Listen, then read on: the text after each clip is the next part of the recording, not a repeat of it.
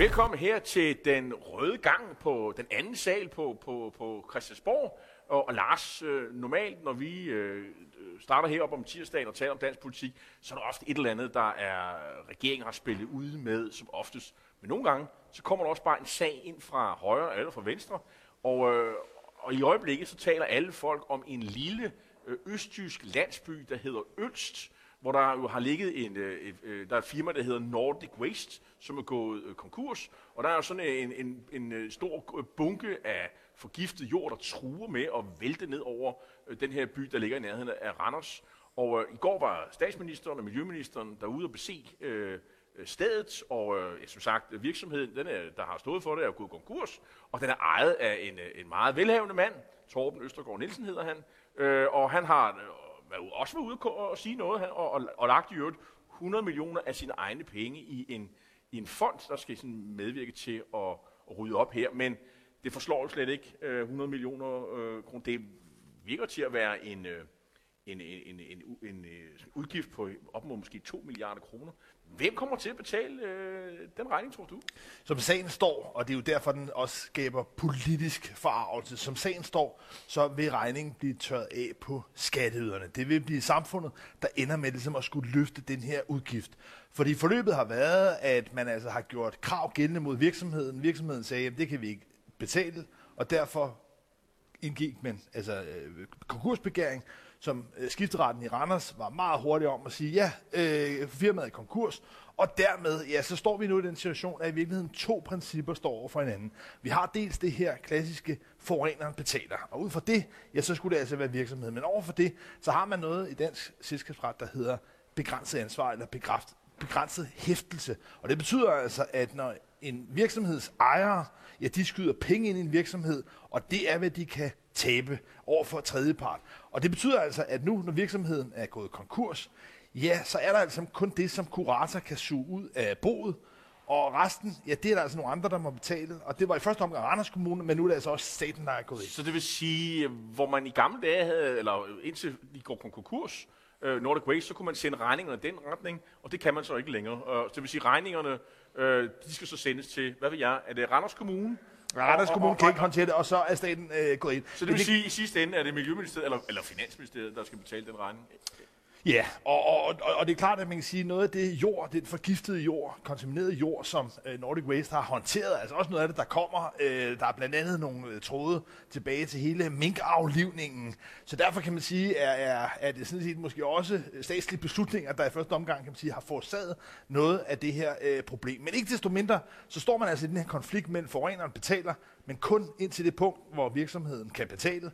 Og over til det punkt, så kan man sige, har man det her princip om begrænset hæftelse. Og det betyder altså, at man nu har fået skabt en situation, hvor en af landets rigeste mænd, Torben Østergaard-Nielsen, er den 6. rigeste mand i Danmark. Han har altså, kan man sige, lukket kassen, trukket sig ud, og så er det samfundet, der står med ansvar. Og det har skabt, kan man sige, en socialdemokratisk shitstorm, vil jeg sige, hvor der er lang række minister, erhvervsminister Morten Bødskov, selvfølgelig miljøminister Magnus Heunicke, statsminister Mette Frederiksen og justitsminister Peter Hundegaard, altså de her 4 socialdemokrater, som alle sammen har rettet en meget stærk personlig kritik mod ham. Så det vil sige, at vi har et juridisk ansvar, og der er der efterhånden ved at være enighed om, at man kan ikke komme efter Torben Østergaard-Nielsens milliardformue, og så er der det, der hedder et moralsk ansvar, som man kan gøre gældende, men der er ligesom ikke en ret, der kan gøre, der ligesom siger, du har et moralsk ansvar. Det er sådan offentligheden, og nu kan man sige, nu er Torben Østergaard-Nielsen jo ikke noget politisk parti, som man kan lade være med at stemme på. Man kan blive vred på ham, men meget andet kan politikerne jo ikke. Men kan du forstå dem, der kritiserer statsministeren for ligesom at bruge den her anledning til at skyde på den her erhvervsmand? Fordi nogen vil jo så sige, jamen, hvem har der ikke været noget tilsyn undervejs? Er der nogle offentlige myndigheder, man kan klandre her? Og det er klart, at der kan være mange lag af skurker, om man vil. Altså selvfølgelig både ejerkredsen, som angiveligt har kendt til de her problemer i længere tid, men selvfølgelig også tilsyn, der måske ikke i tilstrækkelig grad er gået ind og kommet med påbud og krav på et tilstrækkeligt tidligt tidspunkt. Men der, hvor det bliver politisk, det er jo i høj grad, hvad man har tænkt sig at gøre også fremadrettet, og man har tænkt sig også at ændre lovgivning. Og jeg må sige, noget af det, jeg synes, der står grotesk tilbage, det er, at når man har sådan en miljø miljøkatastrofe, som vi står med her, ja, så er der jo på en eller anden måde en mærkværdighed i, at det ikke er noget, man har forsikret sig mod med ulykkesforsikringer. Og så er der folk, der ender og siger, jamen prøv at det er så stort beløb, så ingen virksomhed ville kunne tegne en forsikring, der dækkede altså 2 milliarder i omkostninger. Men ikke desto mindre, det kan jo være den type tiltag, der kommer i kølvandet på det her, at virksomheder skal have miljøulykkesforsikringer og på en eller anden måde sørge for, at man allerede har betalt, når man vil, for oprydning. Så på den måde kommer der, tror jeg, et stort politisk efterspil. Og dog, fordi det her er jo en type sag, der ofte kan, eller et eksempel på noget, der flammer op, og hvor der er den her shitstorm, og der er de her personangreb, som på en eller anden måde mobiliserer en moralsk forargelse, men måske også forsvinder igen, når man erkender, okay, man kan faktisk ikke gøre noget, og det er bøvlet at lave lovgivning om. Men man kan sige, at Torben Østergaard-Nielsen, han har med sig andre virksomheder, som jo også har krav gældende i det her nu konkurs gået virksomhed, men han kan så stille sig op i køen, og foran der står vel nok Randers Kommune og formentlig også staten, så må vi se, om der er nogle penge til hans virksomhed hen ad vejen. Det er der jo næppe. Jeg har bare bemærket, at der er også nogen, der går ud og forsvarer ham. Der så blandt andet, der var en lokal venstremand fra Randers Kommune, som mente, at det var lige lovligt unuanceret at så angribe den her erhvervsmand, som jo også er medejer af en lang række andre virksomheder, blandt andet en bøfkæde, hvor der jo også har været boykot af den, selvom han jo kun ejer måske, hvad ved jeg, en sjældel af det. Bare for at sige, det her er jo, altså, kan man være bekymret for, at erhvervslivet går ind og investerer i sådan nogle miljøoprydningsvirksomheder, hvis det er, at når sådan noget opstår, så får man hele det politiske parnas på nakken. Ja, Hvad tænker du? Jamen, jeg tror, det der det afgørende her, det er, at der er sket et skift også i befolkningen, hvor man måske tidligere ligesom, affandt sig med, at giftdåser blev gravet ned på stranden, og man bare hældte ting ud i åløb, og på en eller anden måde bare lod ting forsvinde. Så er der nu et folkekrav om, at man selvfølgelig skal rydde op efter sig selv, og man ikke kan forurene, kan man sige, Alling Å, som det er her, men altså kan man sige et kæmpe åsystem ned mod Randersfjord. Det vil man simpelthen ikke acceptere, og derfor er præmisserne for at drive den her type virksomheder jo ændret sig. Der er simpelthen et krav om, at man holder hus med sin virksomhed, og man sørger for at forhindre forurening. Så på den måde altså, tror jeg, at det her kommer til i hvert fald at skabe et politisk pres for, at der kommer nogle ændringer regler i forhold til, hvad virksomheder står til ansvar. Men Lars, nu ligger aben, eller opgaven, eller hvad man skal sige, jo også på miljøminister Magnus Heunickes spor. Fordi der er jo en katastrofe, den er jo ikke afværet, der er jo det her bjerg af forurenet jord. Hvis der sker ting, jamen, nu er det jo regeringens ansvar for at være sikker på, at det ikke går helt galt. Altså, man har vel overtaget ansvaret nu, så man må da håbe for regeringen, at det er under kontrol og inddæmmet, så at problemerne ikke bliver værre, end de er nu. Ja, men altså igen, jeg tror bare, man skal sondre lidt mellem, kan man sige, den konkrete, aktuelle, kæmpe store historie, og så det videre forløb, forstået på den måde, at der kan ligge mange andre miljøkatastrofer og lure rundt omkring. Nu er der også stort set alle kommuner er nu gået i gang med at undersøge, om de eventuelt kunne risikere at have nogle tilsvarende virksomheder, hvor de lige pludselig også har et krav. Men altså, jeg tror, det afgørende er her, at man har set et skift i befolkningens accept af forurening i virkeligheden. Og det er det, der ligesom, kan man sige, giver den politiske energi i den her. Men jeg synes også, jeg hører røster, der siger, at statsministeren udnytter situationen politisk. Gør hun det? Ja. Men altså, sådan er det jo nogle gange med politik. Det er klart, at når der er sager, som hisser sindene op, som flammer fronterne op, så er det klart, så er det da noget politikerne, men også fordi, at det er noget, der vitterligt starter jo et eller andet sted som en politisk sag, forstået på den måde, at det er jo nogle forskellige lovgivninger, det er nogle forskellige paragraffer, som står over for hinanden, og der må man altså konstatere, at naturhensyn, altså forureneren betaler, ja, det falder ned til fordel for det her med den begrænsede hæftelse. Så på den måde er det jo en lovgivning, der ligesom, kan man sige, afføder det her, men det vil også være en lovgivning, som kan rette op på det. Så det er et politisk spørgsmål, og det er klart, at det er bemærkelsesværdigt, at det er de socialdemokratiske ministre, vi hører, ikke så meget Venstre og Moderater. I dag snakker man meget om Nordic Waste.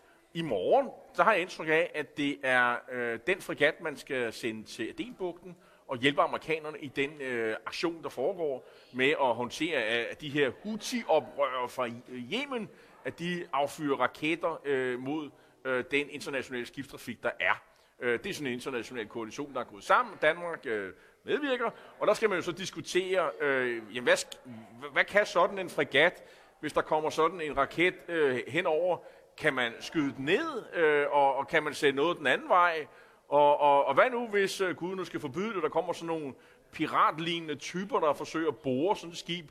Kan man så skyde på dem, og man risikerer noget? Måske hvis nu fisker en af dem op, der er blevet såret, så kunne man jo ind i den der situation, som vi jo også hører om i dag, nemlig den etbenede pirat Loki ned fra Nigeria, som jo var med i en træfning, hvor man jo samlede han op. Han var så såret, så man kunne ikke sætte ham i land igen, og han har fået opholdstilladelse. Nu blander jeg sagerne lidt sammen, men bare for at sige, mon ikke det er noget, der indgår i den debat, der kommer i morgen om, jamen, hvad har fregatten og det mandskab, der bliver sendt afsted, hvad er det for en forholdsordre, de får? Det første, jeg synes, man skal bemærke her, det er, at der vitterlig er en reel stor uenighed i Folketinget om det at sende en fregat ned, og det at involvere sig i endnu en krig, altså åbne en ny krigsfront, hvor Danmark er involveret. Der er nogen, der bruger det her argument i forhold til, hvad der sker med pirater. Der er andre, og det er blandt andet Radikale Venstre, der mere klassisk jo har været sådan lidt mere antimilitaristisk, om man vil, som hejser et advarselsflag i forhold til, om man nu igen lidt hovedkult kaster sig ind i krige meget, meget langt væk. Og jeg tror, hvis man havde spurgt folk for 4-5 måneder siden, vil Danmark i løbet af 2024 erklære krig mod Yemen, så tror jeg altså ikke, der var mange, der havde sagt, det er sandsynligt. Og det er jo på den måde noget, der selvfølgelig er affødt af de ulykkelige tilstand i Mellemøsten, men dermed jo også noget, hvor man må sige, det er noget, der sker meget hu-hej. Og i kølvandet, kan man sige, på de ret mislykkede krigseventyr, man har haft, både i Afghanistan, Irak, Libyen, som meget få mennesker i dag, når man kigger tilbage, egentlig kan forstå ideen med og kan se perspektivet i, der er der altså også nogen, der nu rejser det adfærdsflag. At vi ved nu, kan man sige, ligesom at blive trukket ind i en måske langvarig krig i Yemen, og at det i virkeligheden det, Danmark skal prioritere vores forsvarsressourcer til. Der er også andre, der ser det her i en større sammenhæng. Jeg så Per Stig Møller, tidligere udenrigsminister, i går, han analyse, der siger, jamen det her, det er sådan set Rusland, der står bag. Rusland og deres allierede Iran, som leverer de her raketter til de her Houthi-oprørere, og skal man sige, begrænser den internationale skibstrafik, der nu så i stedet for skal sejle hele vejen rundt om Afrika. Det er jo også noget, der kommer til at tælle på CO2-regnskabet, vil jeg mene.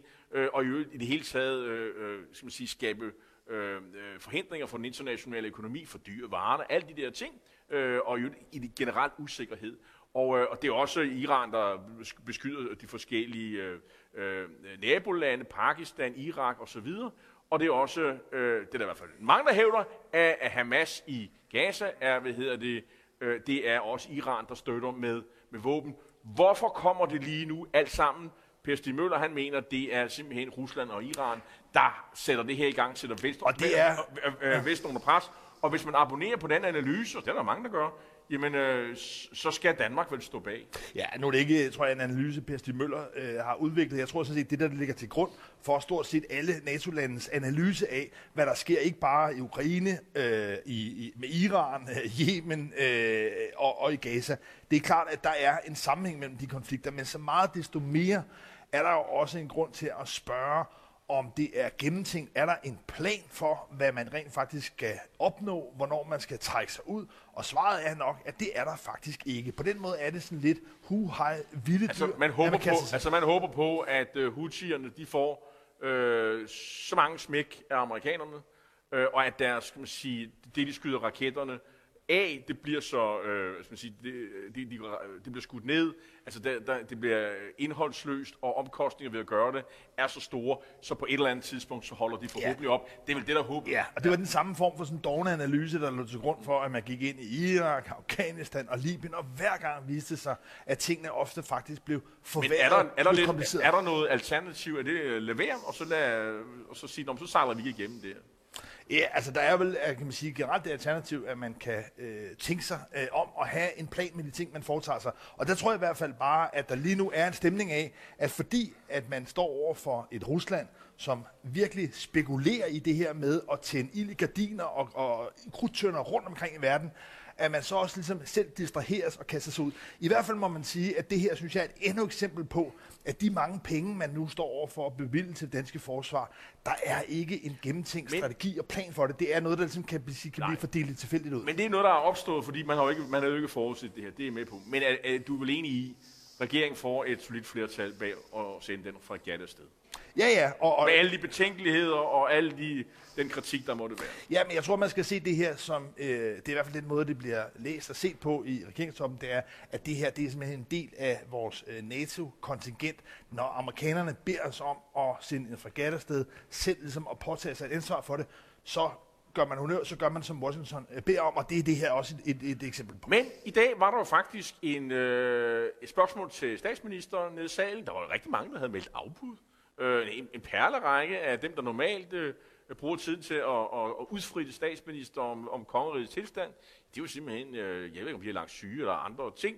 Men, så det blev faktisk en forholdsvis fredelig omgang, men der blev dog, statsministeren talte jo også om piraten Loki, som jo kom ned fra Nigeria og som kom med hjem og som har fået opholdstilladelse. Hvorfor er det egentlig så stor en sag? Jeg tror, jamen, det er jo, at det er blandt andet Dansk Folkeparti, der siger, jamen altså, fordi at Danmark har forpligtet sig i forhold til sådan internationale konventioner, jamen så er man jo nødt til at tage vare på ham, og man har ikke rigtig noget at sted at sende ham hen. Det er vel så vilkåret, når man involverer sig. Men statsministeren får jo kritik for, at den her etbenede pirat, og statsministeren er meget imod det, hun tager afstand fra det, men hun siger, det er den pris, vi betaler. Altså på den måde er regeringen kommet sådan i en smule under pres, fordi at, det er jo de færreste, der kan forstå, en mand, der har angrebet danske skibe, og har selvfølgelig betalt en pris for, han bliver nu belønnet med at få opholdstilladelse i Danmark.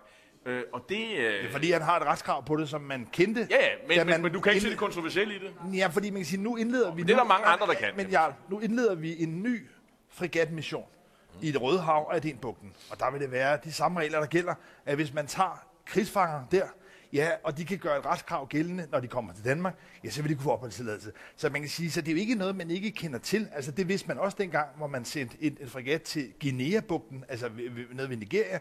Det er det samme nu. Så man kan sige, hvis man ikke ønsker at tage konsekvensen af de handlinger, ja, så er det jo, man for eksempel også nu skal stoppe op og sige, jamen så skal vi nok ikke sende en fregat afsted, hvis vi ikke er villige til ligesom, igen at rydde op efter os selv. Ja, altså, eller man kan sige, det er jo, nu var det jo, fordi han var såret, havde han nu ikke været såret, så kunne man jo sådan set bare sætte ham i land, men det skete så ikke. Men jeg synes, alle de her forviklinger er også noget, der tyder på, at der er en vis elektricitet og spænding i hele det her forsvarsfelt. Et andet område, som måske er lidt mere hjemligt og umiddelbart, tænker man ikke helt så kontroversielt, det er spørgsmålet om værnepligt og kvindelig værnepligt. For et års tid siden, ja, der var Venstres daværende formand og forsvarsminister Jakob Ellemann meget klar i mailet. Han sagde, at kvinder skulle i trøjen, skulle værnepligt ligesom mænd. I det hele taget skal værnepligten opgraderes både i længde, men altså også i omfang, og at kvinder skulle ind.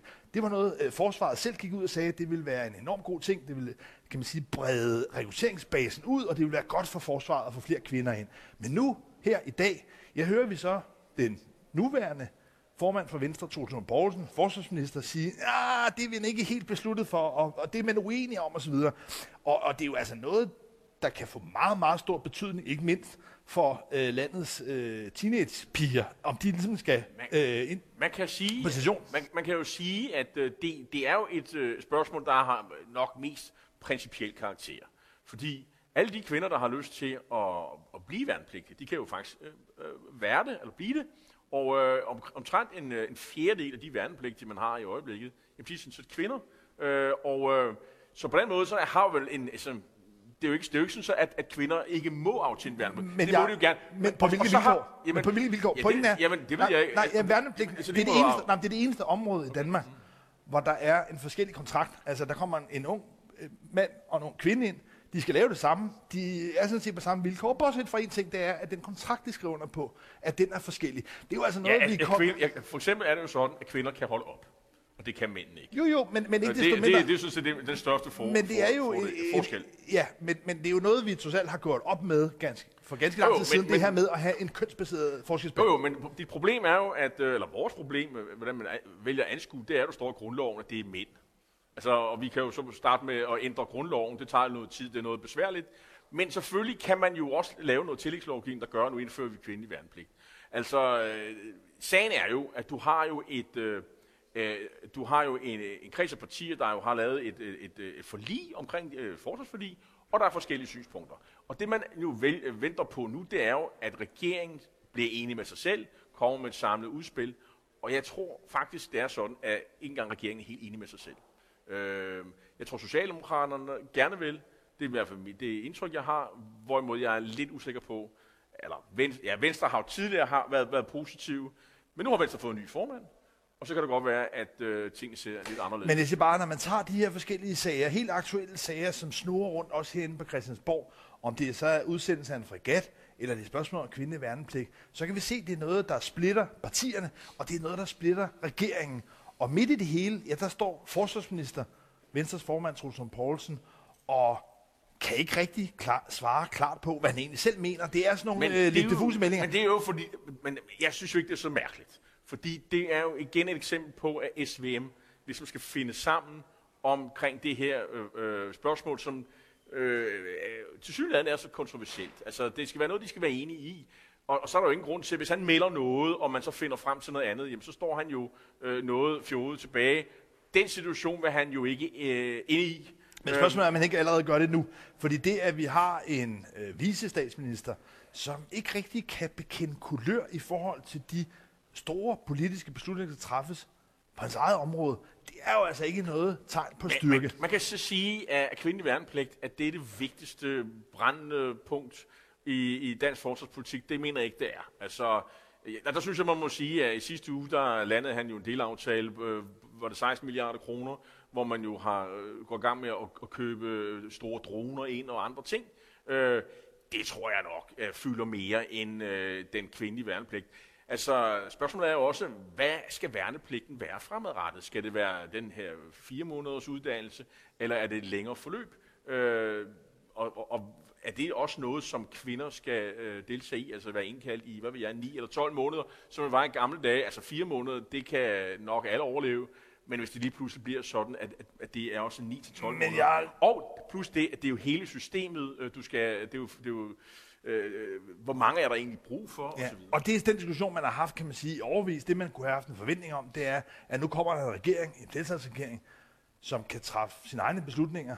Men det gør de jo nok også på et tidspunkt. Men man kunne godt forvente, at man havde en forsvarsminister, man havde en venstreformand, altså, som kunne have en holdning til de her spørgsmål. Jeg synes i hvert fald, det er opsigtsvækkende, at han bakser rundt med alle mulige modeller og spørgsmål. Nu lyder det, som om jeg skal forsvare ham helt vildt, men jeg synes ikke, det er så mærkeligt, at man siger, hvorfor skal jeg melde noget ud, når jeg ikke er helt klar over, hvor den lander henne? Jamen, det er jo det, der er problemet. Altså, det er jo det, men Troels Lund har lige været i USA og prøvet på at få de F-35 flyvemaskiner, man har bestilt, at de kommer lidt hurtigere.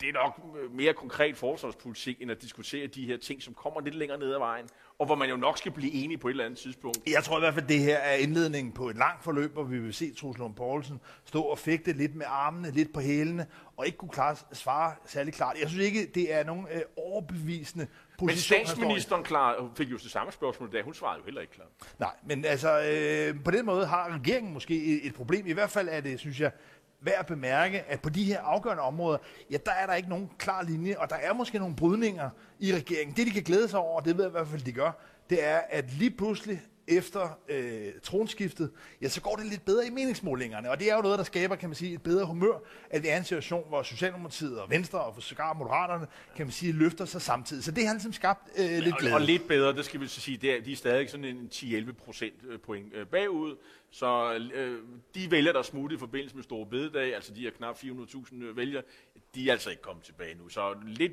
bedre, det kan man sige, der er stadig langt hjem, Lars. I skal have 1000 tak, fordi I så med. På gensyn i næste uge.